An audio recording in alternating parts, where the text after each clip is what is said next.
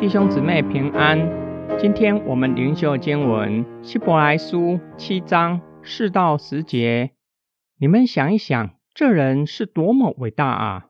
祖先亚伯拉罕也要从上等的鲁物中拿出十分之一来给了他。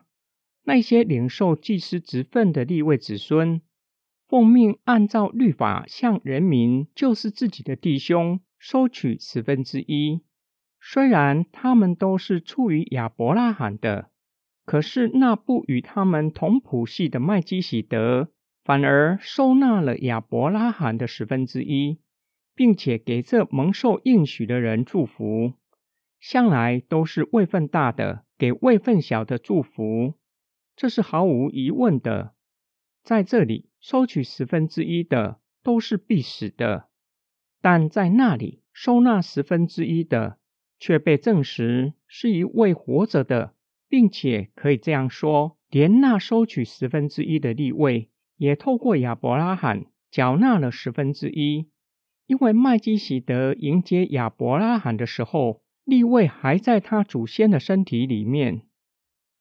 作者延续亚伯拉罕拿出十分之一给麦基喜德的主题，并且继续使用类比。和典范的手法，说明基督照着麦基喜德的体系做大祭司，无论在位份和永恒，都超越亚伦大祭司体系。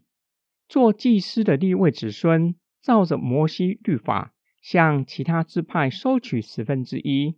他们同是亚伯拉罕的后裔，然而麦基喜德和亚伯拉罕没有任何血缘关系。他却收纳了亚伯拉罕献上的十分之一，并且为蒙受应许的亚伯拉罕祝福。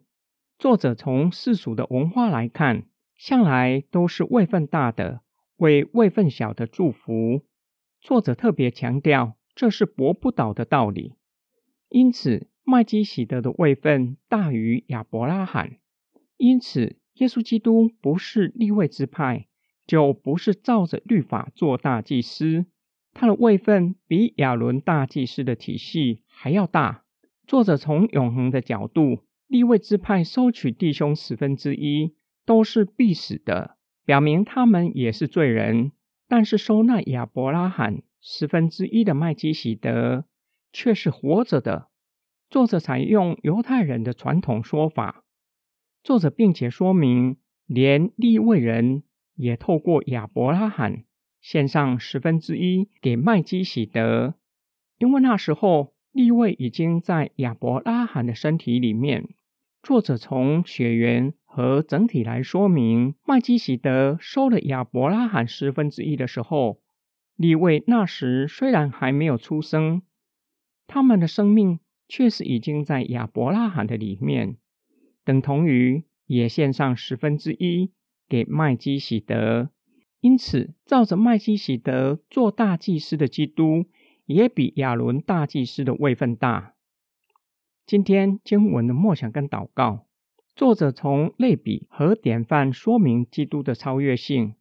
亚伦是有罪的罪人，在侍奉之前，必须先为自己献上赎罪祭，才能够代表百姓向神献上赎罪祭。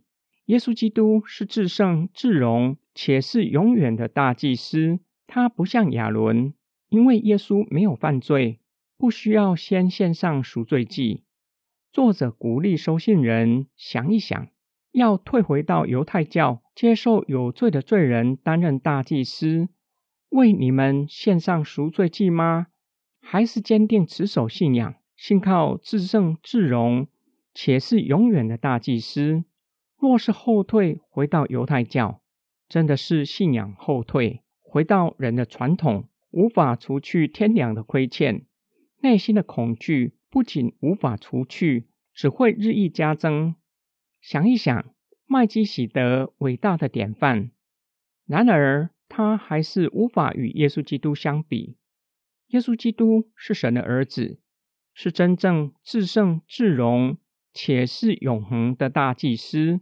若是刚强壮胆、持守信仰，有这位完美的大祭司作为代祷者，难道世上还有什么可以让我们恐惧的吗？没有。我们一起来祷告，爱我们的天父上帝。